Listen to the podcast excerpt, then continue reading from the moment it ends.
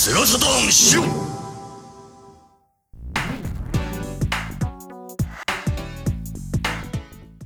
Saturn Dave here from Sega Saturn Shiro, and today we're pulling from the Shiro archive an interview with Tom Kalinske, CEO of Sega of America during the infamous console wars of the early 90s. This interview was pulled from February 20th, 2021 at the Long Island Retro Uplink Expo. The Shiros conducting this interview are myself, Patrick Trainer, Nick Broadway, Peter Malik, Ben Wallace, and our guest host, Jared, aka Project COE. This interview has been uploaded for archival purposes and may be used with permission. We hope you enjoy. All right. Well, um, Tom, thank you so much. Uh, like Nick said, uh, this for me personally, this is uh, this is I already told the panel, but this is uh, a check mark on uh, my bucket list. Uh, always, uh, always wanted to have the opportunity to speak with you. You were uh, quite the inspiration to me, uh, both professionally and uh, personally. Um, so, just to give you a quick backdrop of who we are. So, Project COE uh, believe it or not, is actually COE is stands for Council of Elders, which was from Masters of the Universe. Believe it or not. Oh my gosh! Yes, of course. And so, uh, yeah, so like I said, you've been influencing me in one way or another for literally my my whole life. And uh, yeah, so I started up uh, started up the site. Uh, my goodness, probably There it is. uh, there, there it is. Nearby. I'll, I'll send you my address. Uh, you can shoot that over to me. um, uh, for those that uh, may have missed it or got cut off, I had asked Tom um, what your your proudest pre Sega moment was. Now go ahead. No more interruptions. I promise. okay. Well, as I was saying, uh, you know, uh, I was very proud of what we did in the early 70s, reviving the Barbie billion plus dollar business, still is today. But I think my proudest thing was the launch of He Man Masters of the Universe and uh, making it a strong brand and getting the television show up and running and giving it away free to stations all across America. And in return, got some advertising time back that we could either use or we could sell. We actually sold an awful lot of it. We ended up making a profit off of the television show, which we did not expect to be. and something that always um always sort of i wanted to ask you with that was I, I know at the time star wars you know in terms of like Yes. male male figures it was it was dominating the the the industry and this is something that you're going to hear at least me say multiple times with respect to your career was at the time and i remember it well uh was that you know no one could could do this. No one was going to be able to beat uh you know what what what was being done with star wars. And it sort of reminisces like to what everyone was saying with nintendo at the time you know? Nintendo's got 90 plus uh, percent market share. It's impossible. No one can do it. And i just wondered like as a business leader wh- what did you do to motivate your people to sort of say like well yes we can do it or did you not even was that not even your goal with masters was it just you know we want to just make this successful and see what happens No, it was very much our, our, our goal to uh, equal. You know, Hasbro was our main competitor at the time, and they had bought Kenner and therefore had the Star Wars uh, brand.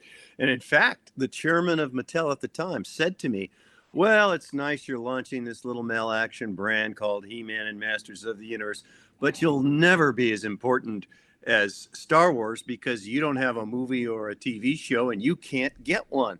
And my response to him was, You want to bet?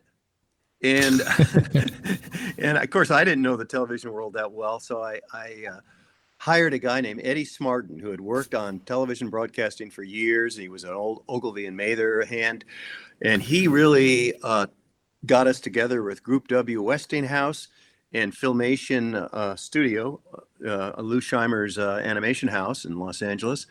And uh, we put a deal together where Mattel put up three and a half million dollars, and Group W Westinghouse, with all of their stations across the United States, put up three and a half million dollars. And for seven million dollars in those days, we ended up doing 65 half-hour episodes of He-Man Masters of the Universe and getting it on air across the, the the U.S. and eventually across the world. And that really helped propel He-Man into becoming uh, an equal to Star Wars, which was something that we'd all hoped for and inspired uh, for. Um, and certainly the creative team at, at Mattel really had a feeling that this could become very, very important, and they were right. Terrific. And um, well, we'll go ahead and dive right now here into the Sega era. Um, uh, we we do have a, a, list of questions here, and Patrick, you are first up. Do you need a I, second to prepare, Patrick? Uh, I should I should be good. All right, sorry about that, guys. Okay. I'm I'm on That's the tech right. end, so I'm just thank you for doing all this. Patrick. on the we videos and trying to not crash again. So all right, so um. Sega used Sega used a ton of star power to promote the Genesis, such as Joe Montana, Michael Jackson. I was curious what your strategy was to target them and what your market lo- and what market you look to reach. Yeah, oh, sure. Well, it was all part of the, remember, the overall strategy, uh, overriding strategy was hey, let's leave Nintendo, the young kids' business. They own it, they have 95% share of the six or nine to 13 year old business.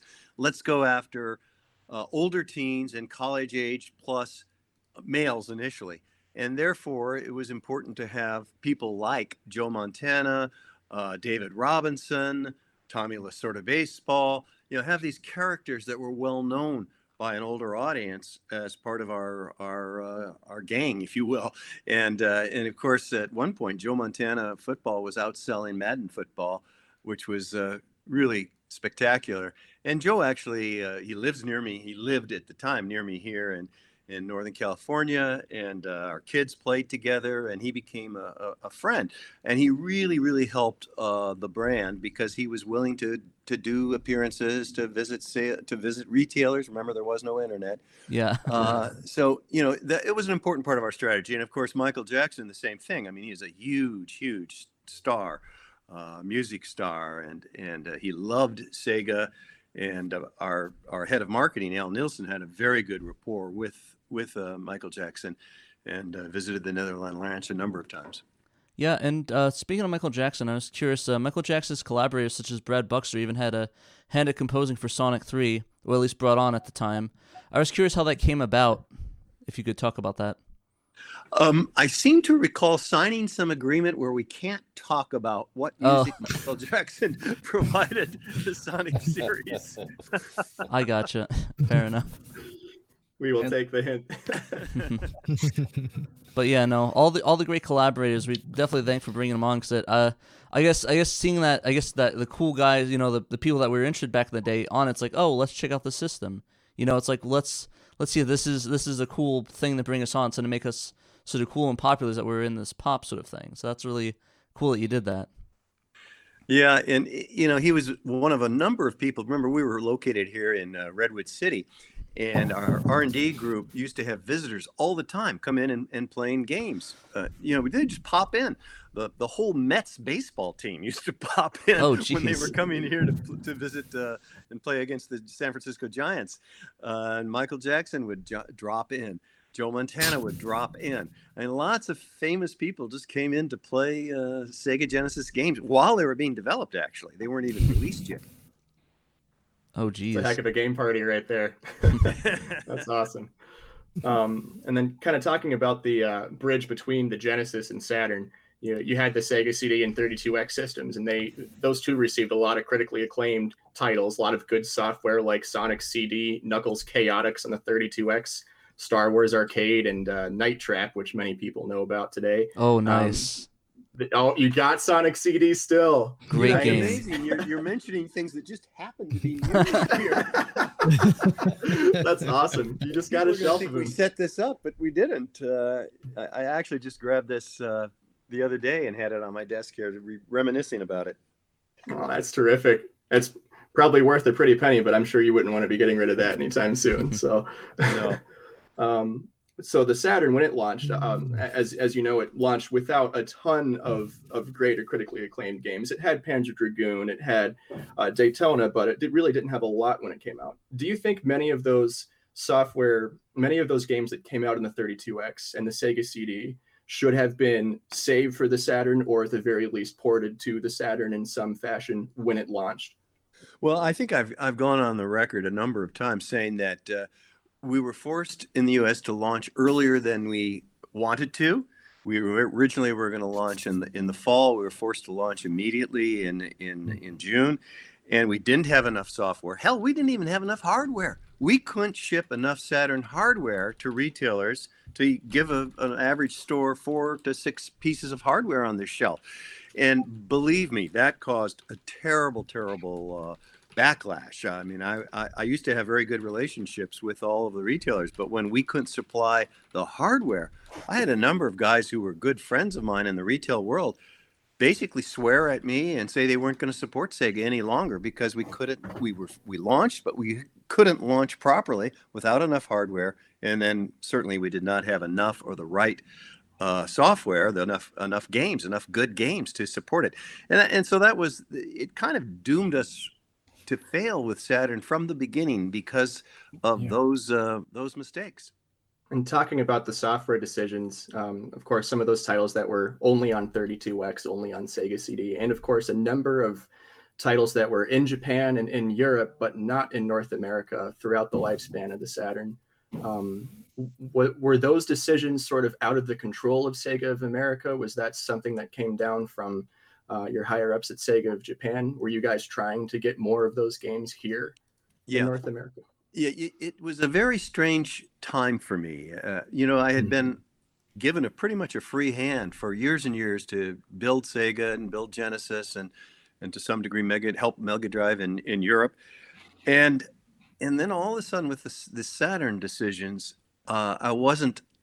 They didn't listen any longer. I guess is the way to put it kindly, and and so uh, a lot of those decisions from from Japan were were were the wrong decisions, and we we desperately needed more and better software, and uh, we didn't get it for a long time. That's actually a really good segue uh, you did, Tom, into my question. Uh, so that's perfect. So you set it up, um, and you have gone on record many times talking about um, basically it's generally understood that the Saturn was caught up in the middle of disagreements and differences in philosophy between SOA and SOJ. Um, you were very vocal, and even now about not wanting to launch the Saturn early, yet you were basically they forced your hand, and that action seemed to have ripple effects on many of the aspects of its time on the market. And so, if we were to, this is what I don't know, and this is what I w- would like to know. If we were to step back, taking into account the majority U.S. market share that you that you fought for during the Genesis era, and the fact that you were currently at the time operating operating at a deficit, um, with with a long game plan, you know, uh, if you'd been allowed the continued freedom that you had with the Genesis, could you walk us through your ideal five year plan? for launching and supporting the Saturn uh, in the US and competing with um, the new Sony PlayStation and the yet to come Ultra 64, like over the, the next five years. What what was your game plan? You're taxing my memory. Uh, need, yes. needless, needless to say, we we wanted to la- our original plan on Saturn was to wait until the fall to launch when we'd have more hardware and more software available and we would be able to get more titles developed by ourselves in uh, Redwood City, but also grab more titles from from Japan. You know, it was it was kind of a strange situation. Here we were, as you mentioned, we had a, a leading share of market in the in the United States, uh, 55%, and it at and in Japan they never got over I don't think 12%, and yet they were forcing the the decisions on how to how to uh, launch this uh, this this hardware and software range. Uh, and that, that's sort of a, I guess that sort of sums up the the difference in philosophy. You'd think the market had the bigger market share make the decisions that had gotten them the bigger market share. but, but, anyway, that's not what happened. Uh, so, you know, we would have had enough hardware, obviously, to fill all of the, the retailers' needs and get shelf space, adequate shelf space everywhere.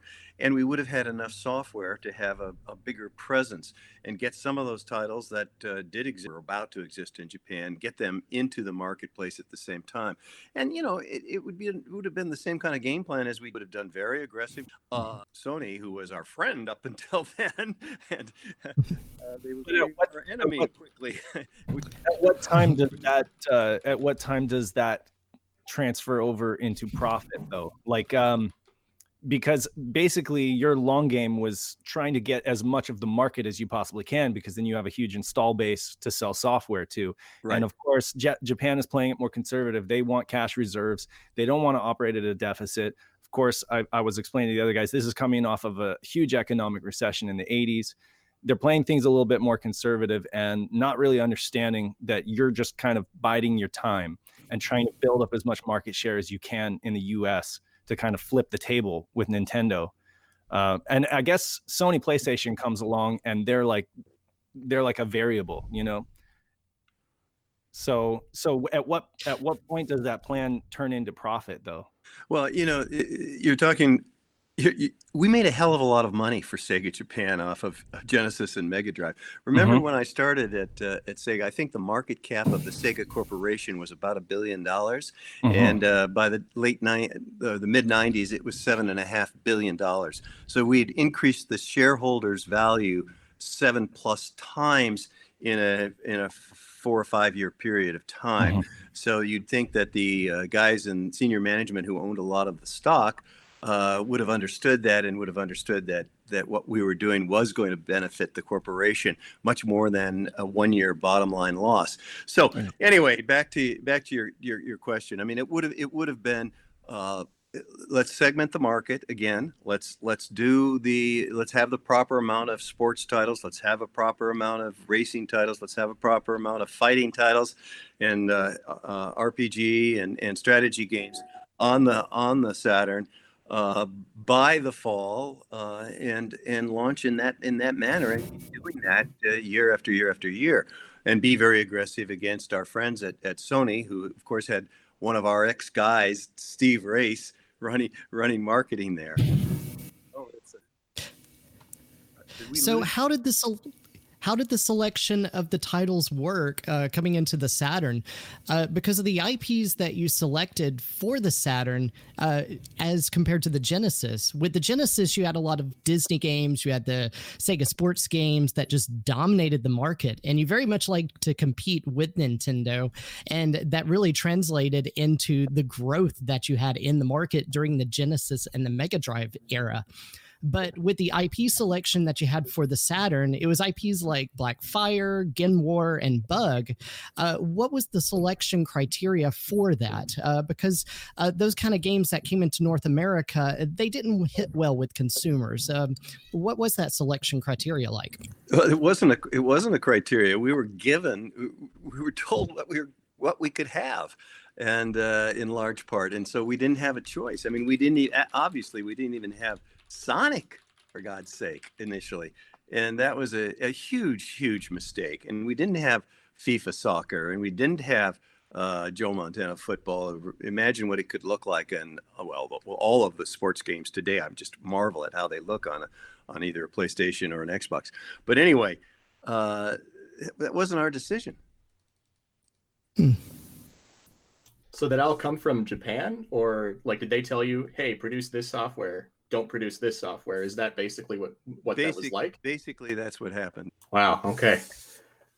Well, Peter, I think you have next bite here. Thank you. All right. Yeah. So um, it's been discussed before that you were a big proponent in getting a dedicated video game convention started, which of course became uh, E3. And I was curious what your involvement with E3 has been since then and your thoughts on the convention um, as it's grown over the years to become more of a fan expo rather than just an industry. Um, e- 3 at the time was a very important step for the industry You'll recall before E3, we were all running to CES show in Las Vegas in early January.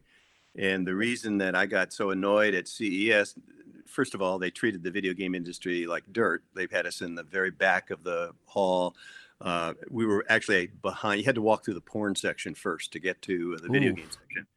Wow. wow. and one year, one year we were actually out the back door in a tent and I think I've told this story before. And in the tent, it was raining in January, that and the tent was leaking over our Genesis displays.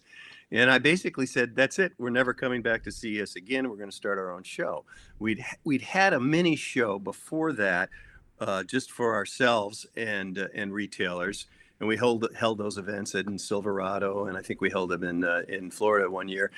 Uh, so I knew that the retailers were, were going to like this, and we we got convinced EA and uh, and uh, a number of the other software game makers to to join with us.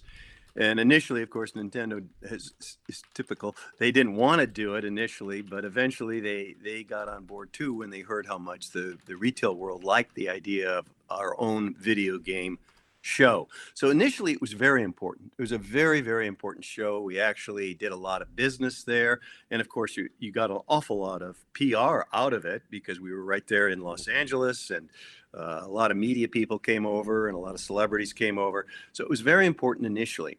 Um, I have not kept. Tra- I haven't gone in a couple of years now, but it, it I've seen it diminish, and I've heard from uh, friends at EA that it's no longer that important. Uh, they all have their own private meetings with uh, retailers. Retailers aren't that important anymore. They're doing most of their business online. Hmm. So, so I think it's much less important. I know it's much less important today, and it seems like it's almost they do a little bit for PR purposes, and that's about it. And I think that that's the way of a lot of industry shows have gone. They've just become less important as uh, as our ability to communicate via via like we are right now we can do the same thing with with uh, in, important influencers in the in the industry. So, so I, I, know it's not as important today as it. All right. Um, one thing I was curious about is uh, during the Genesis lifespan, there was a various amount of RPGs that were released at the time on the system. In comparison, many Sega RPGs for both the Sega CD and Saturn, such as stuff like Magic Knight Rayearth and Dragon Force, that have extensive voice acting and span many discs, seem to have been halted by third been handled by third-party studios such as Working Designs, or just released in, or just not released in North America at all.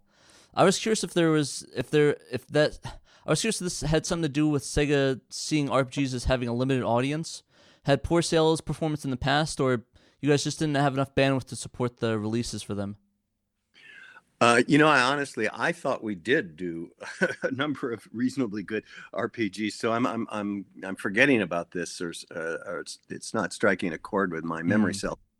Uh, you probably should ask Al Nilsen that question. I, I thought we did uh, uh, release a number of good RPGs, and uh, yes, it's a limited audience, but it also was an older audience, which, which was something we desired to be stronger with.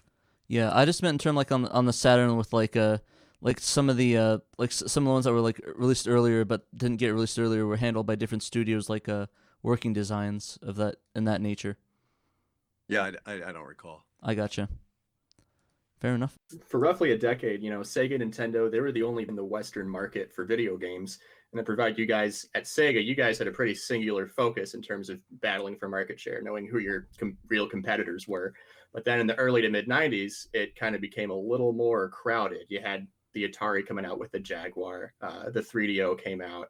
Sony is, was working on their thing. It, be, it became a little more crowded than it, it had been, uh, especially as things were transitioning uh, into the 3D world. Um, young consumers found it difficult to keep track of all the available options on the horizon. And uh, kind of a two-parter question here for you: with all the new competitors coming up, how did you market through all of the noise? And at what point did you guys realize that Sony would be the chief threat after all. Yeah. Well, frankly, we we did we didn't think that Jaguar or 3DO was going to be successful. We had many many meetings with Trip Hawkins on 3DO, and we were actually trying to figure out a way of working together.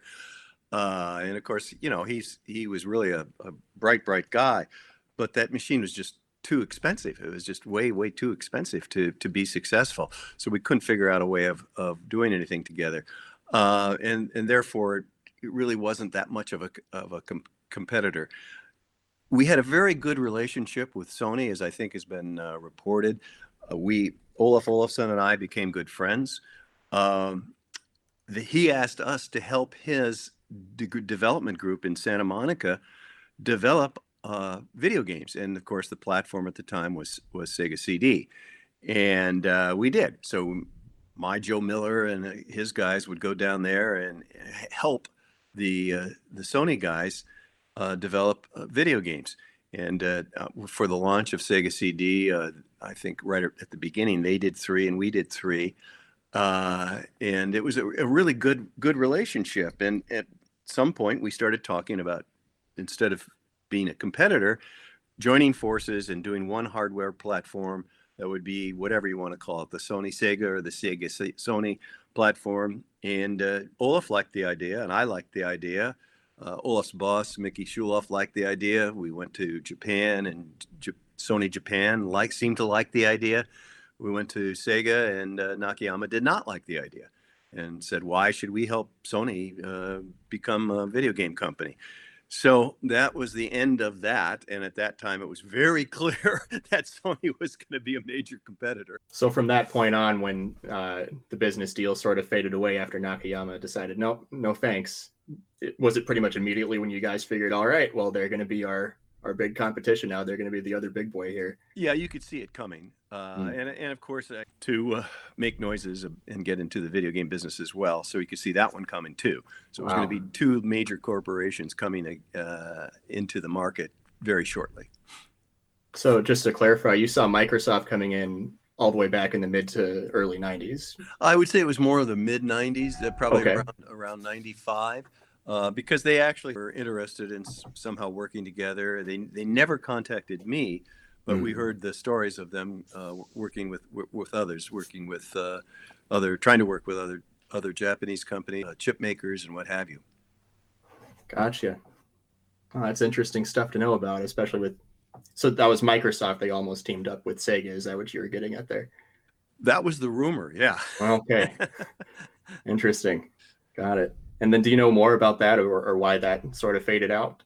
I, I really don't because I okay. was not included in those discussions. Sega right now, there is one funny part of that though. When yeah. when uh, when uh, Jim Clark, uh, who was running Silicon Graphics at the time before he launched Netscape, uh, he he called me up and he said, "Hey, you got to come over here to Silicon Graphics." It was very close by actually, and take a look at this chipset we have. A guy named Jensen Huang has developed it, and we think it's going to be terrific for video games.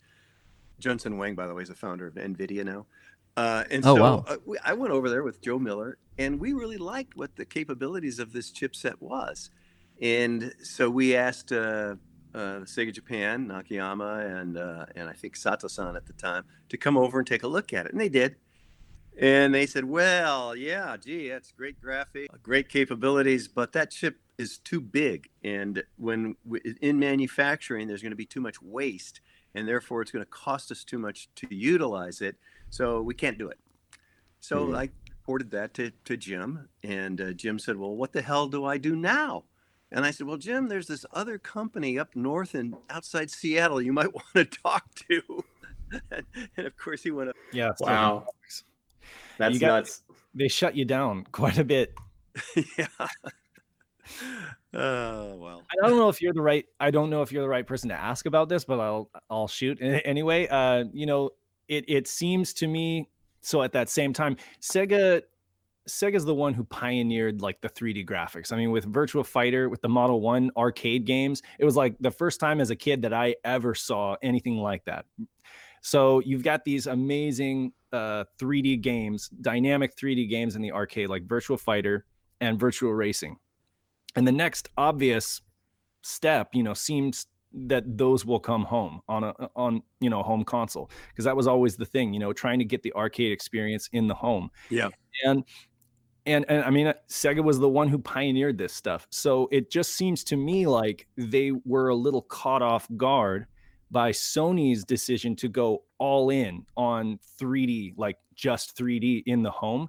Whereas with this with the way the Saturn architecture was designed, it was almost mostly intended to be 2D and yeah. have 3D as like kind of a little bit of a like it could do 3D, but by rendering 2D sprites. So how was it that Sega was caught off guard in that way? Like how how did they not see that that was the future? That what they were already doing in the arcade needed to be done one for one or you know as close as you could get it in the home? Yeah that's that's a great question and i, I completely agree with you. In fact I, I i'm sorry i'm not in my basement where i have 200 sega genesis games and a whole bunch of saturn games and a whole oh, bunch wow. of game gear games and a whole bunch of cd-rom games but i also have a Virtual fighter arcade machine and uh, I, I love it. You know, it's it, that's such a uh, anyway. Uh, yeah, that seems like it would have, would have been a natural to move that direction onto the uh, next platform. And I think the problem was the architecture of the Saturn made that very difficult. and uh, that was one of the. I think that was also, if I, you know, again in my memory, it's been so long now, but I think that was one of the, one of the objections Joe Miller had about the Saturn architecture as well. Was it what he had a couple objections. One I think was the 3D. Uh, you couldn't do 3D that easily, and the second was he really wanted uh, the next hardware platform after Genesis Mega Drive. To, to, it was the beginning of the internet, and he really wanted good internet connectivity and that was a big gripe of his. Uh, and uh, you know, so we didn't do it. Just kind of uh, that's the thing with Sega is they're always pioneering new. They're on the edge of everything new, like the internet, but way before the rest of the you know the rest of the public is ready for it. You know, um, so so you're basically saying that they were just focusing on uh, maybe a few other little things to to try to focus on having it do rather than just going all in with the 3D. Yeah, I think. By the way, Joe was the guy who, uh, when we, you remember when we did the uh, the Sega Channel mm-hmm. with uh, with Time Warner and. Oh uh, man, thanks a lot. That was yep. awesome. Thank you for that. Uh, yeah. yeah. it was it was really terrific. But but poor Joe, I thought this was a simple thing to do. What do I know? You know, I'm not a technical guy, and I thought you, you know cable box. So we just do a connection to a cable box. Mm-hmm. Joe called me down to the R&D group one day and he said, look at what I have in this room. And there must have been, I don't know, 150 different cable boxes in the room. and he said, every one of these requires a different way of interfacing with it. And you want me to do this? I've got to figure out how to do it with 150 different machines. They're not the same in any city. And uh, of course, he was right, and he, but he did it and it was just a it was a great effort and it was uh, again probably obviously before its time uh, to have people playing uh, uh, via a cable a cable system in their in their home but it did work and a lot of people really loved it yes that that was that's amazing i i think that's one of my favorite things that one or the just the internet connectivity with the netlink stuff just so fascinating especially during that time where nothing was done like it so yeah it was really cool yeah sega really pushed for that each console generation until they got it with uh, the PSO on the Dreamcast, and then it was like boom, the the yeah. market ready for it, and that just took off. Yeah. Oh yeah, the different ways to play games with different people online was just oh, it's just amazing. But they were pushing for it since the Genesis, you know. It was like yes, yes. Mm-hmm. Now, all that said, though, around the time of the Saturn, the internet really was still very nascent. Um, and so a lot of folks, uh, myself included, got a lot of our news about what was going on, you know, in the industry and the, and the different consoles through print media. So journalism, video game journalism was quite big at the time.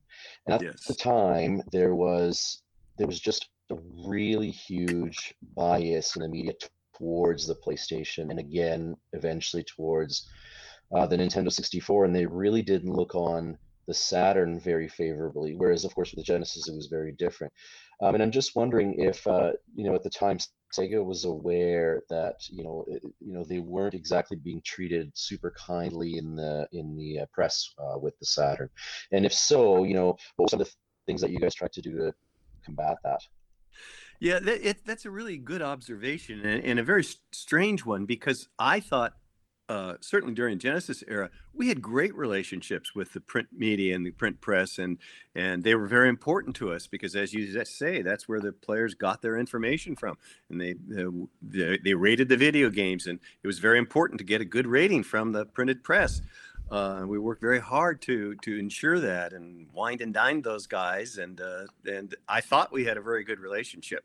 So I, I don't know quite why it all changed. Remember, I left shortly after the launch of Saturn, so I'm not quite sure why that uh, why that all changed. And uh, was it something that Sega of America did, or was it something that Sega of Japan did to the printed press that that uh, changed them to being uh, enemies of Sega? I don't know.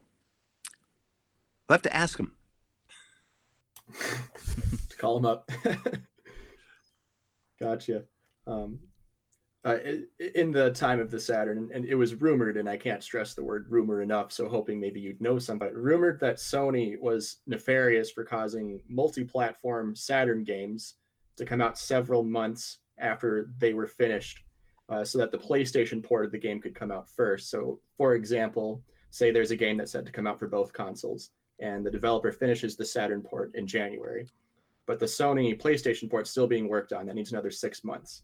And um, Sony would tell the developer, well, don't release the Saturn game yet. Wait until the PlayStation one's done and release it first. Uh, my question to you would Sony pressure third parties into delaying Saturn ports to make their console appear to be ahead and getting games first before Saturn? Oh, sure. Uh, sure, I, am I, I, heard the same rumors. I don't have any facts to to back it up, but I'm sure that they would have done the that uh, uh, to to have an advantage uh, over us. So you believe it probably happened? Then? I believe it. I'll have to Interesting. We would, yes. that would definitely be a good question. to Them. I appreciate you uh, sort of giving your input on that, though. Uh, definitely something I've been wondering about. Did that frustrate you at all, like seeing that happen? like, well, of course part of the dirty tricks that went on in the video game battles. Torches, pitchforks, so and everything. I'm sorry, Ben. Oh, I'm sorry. Yeah, I cut in between there. So in 1999, you told the Wall Street Journal that you believe no one could successfully market the Saturn. Uh, is this solely because of the hardware, which I know you really didn't care for the architecture, or do you think a better library of software and games could have made it competitive? Oh, sure. Sure. It wasn't just the the shortage of hardware and the fact I thought it could have been a better system, uh, and that was really Joe Miller's thoughts, not mine, because I, as I said, I'm not a technical guy.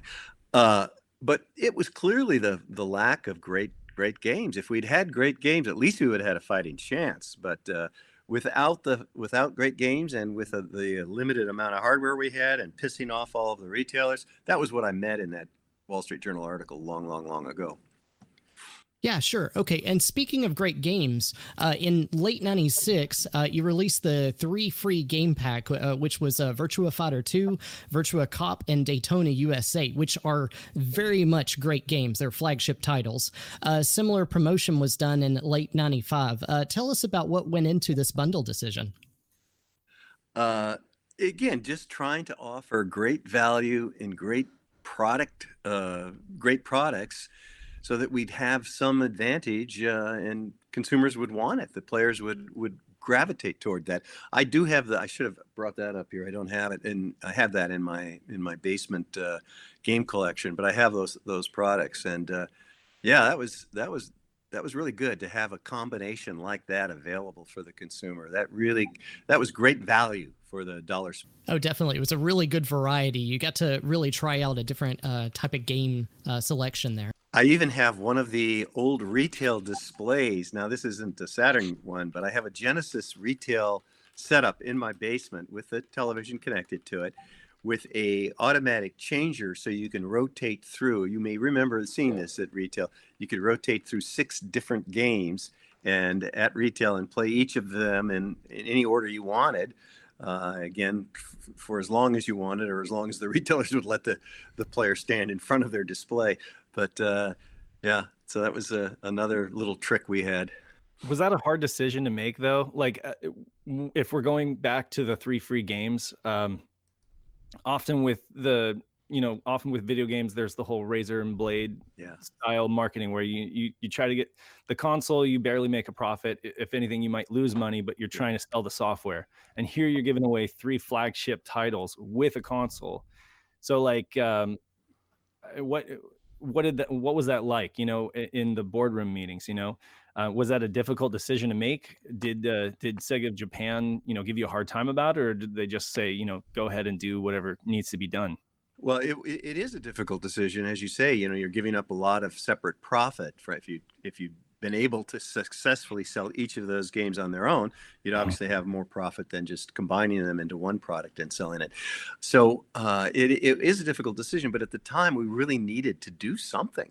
You know, mm-hmm. we, we needed to to offer better value and and try to get more players onto the system. So yeah, I know it was a success because I hear plenty of people saying that's how they came to the console through that yeah. three game yeah. offer. So yeah, I'm I, I was just surprised that uh, SOJ was like signed off on that, considering they didn't even want you to pack in Sonic into the Genesis. You know. Well, they didn't want us to do the the three pack either. So you right. Know, you know, some things they let us do, and other things that eventually in the 95, 96, they they stopped us from doing an awful lot of stuff. Gotcha.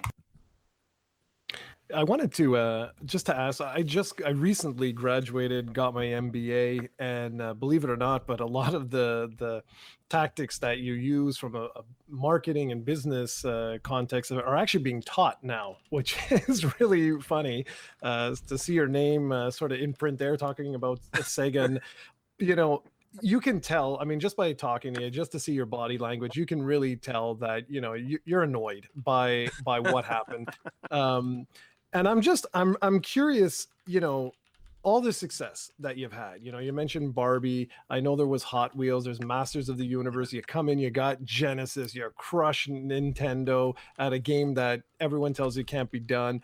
What did you do from a leadership standpoint when you come back from your meetings with japan and you realize like you see the writings on the wall?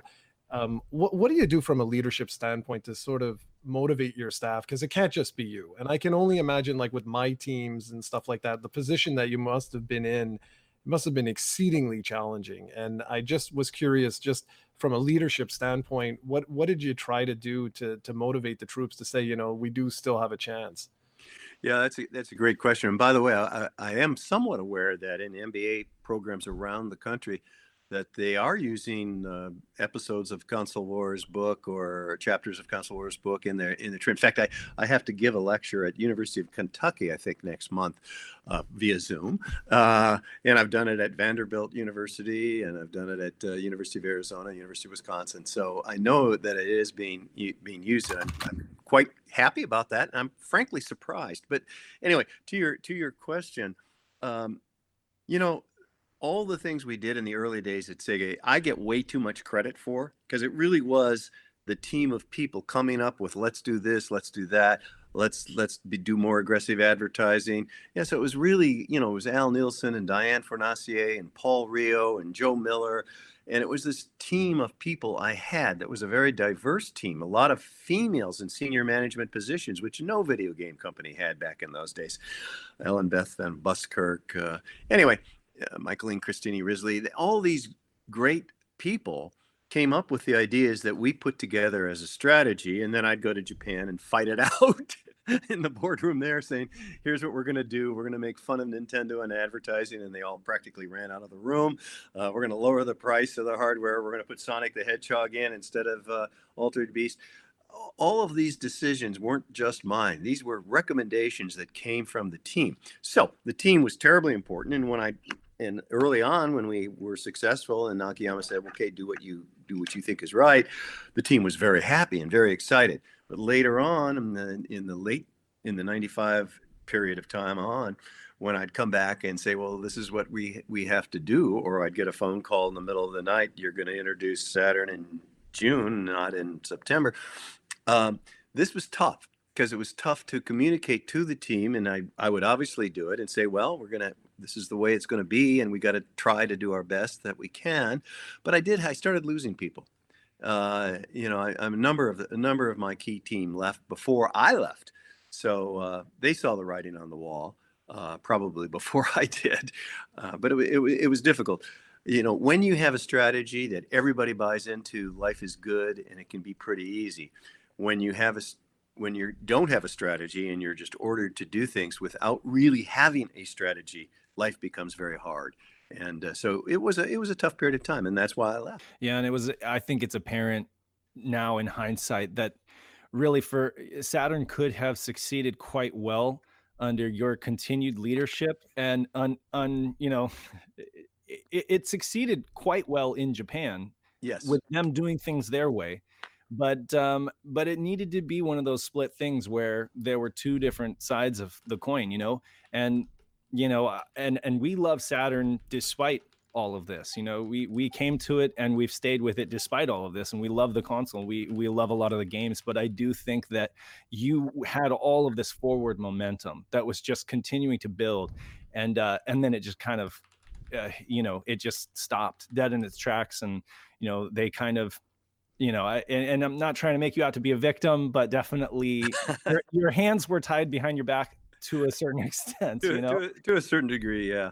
And yeah. I, don't, I don't feel like a victim. I just feel like, uh, you know, I, I kind of blame myself. I always, I always say to myself, why couldn't I convince them of some of these things. What did I communicate in? How did I communicate incorrectly? Why was I not able to let them see the light? You know, and, uh, and so I do. I do blame myself for for not being con, con, persuasive enough. I guess. Uh, anyway, the truth is there were more moving parts at that time you know i mean it wasn't just sega and nintendo anymore that's true and so the the market i mean to be fair the entire games industry was changing at that time radically uh, yes. in terms of what peter said with uh, the internet and uh, hardware and new competitors entering the market and it was just like the wild west yeah it was it was a difficult period of time but I had a great time while I did it. It was a wonderful six years, and uh, and uh, you know I learned an awful. As you probably know, I mean, I fell in love with the, what video game technology could do in terms of involving players and and uh, having fun and being better than what other alternatives of play were and I wanted to take that that uh, knowledge and, and apply it to educational uh, curriculum and make uh, educational curriculum as fun and interesting as a video game. I still believe in that, and uh, still in some ways working on that. Absolutely. I can't do an interview with you in this ter- current time period without plugging the Console Wars documentary, Tom, which you were featured in quite a bit. Uh, released last year, and if people at home want to watch it and learn more about Tom's time in the Genesis era, um, you know that that is a I believe it's on Amazon Prime Video, and I'm sure it's available on other platforms. It, well. It's available on CBS All Access for sure. Mm-hmm. frankly, gotcha.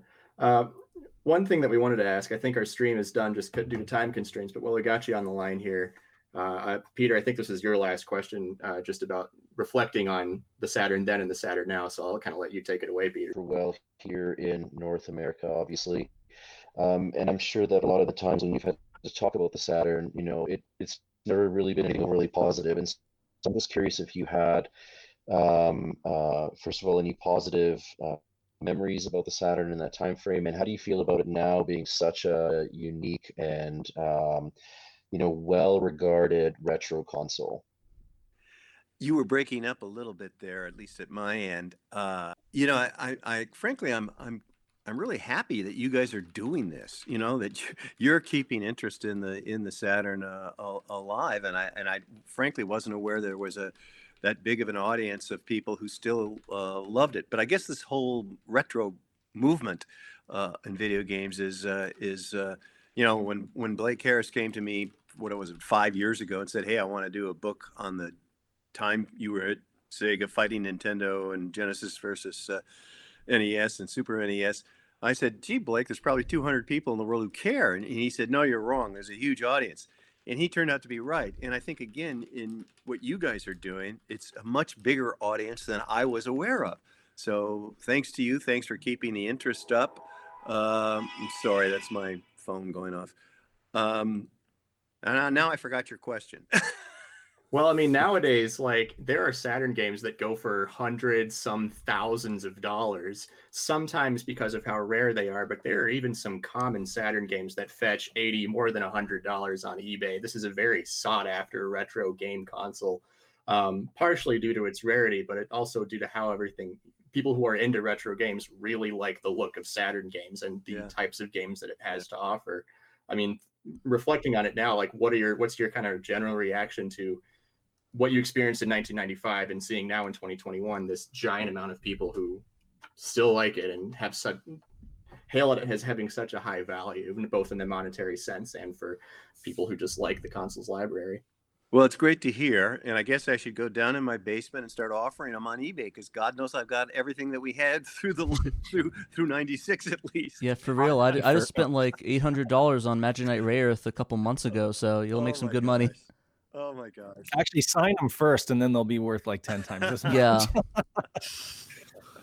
okay, well, Tom, I okay, well, thank you very much. Yeah. Yeah. That, that's it. We just wanted to say thank you so very much. Uh, like I said at the beginning of this, this really for all of us, uh, this is a bucket list moment, um, and and this was we actually gained a lot of insight here, and and um, you're just you're very very very generous and kind man thank you so much for uh, for joining us and i tell you right now there are a lot of sega saturn fans out there and um, slowly but surely, I think people are coming to realize sort of exactly what you said at the beginning of this that, you know, there was potential there. There really, really was. There's a lot of so, new fans too. People who mm. missed it the first time around, and now they're realizing um, the mistake they made. oh, that's great. Yeah. That's great to hear. So yeah. thanks for joining, Tom, and we're gonna wrap this up. So um, thank you all, right. all for watching, and um, Go check out the car one. Yeah. Thank you, Tom. Thank you very, thank you, thank very, you very much. much. Thanks, Tom. thank you very much.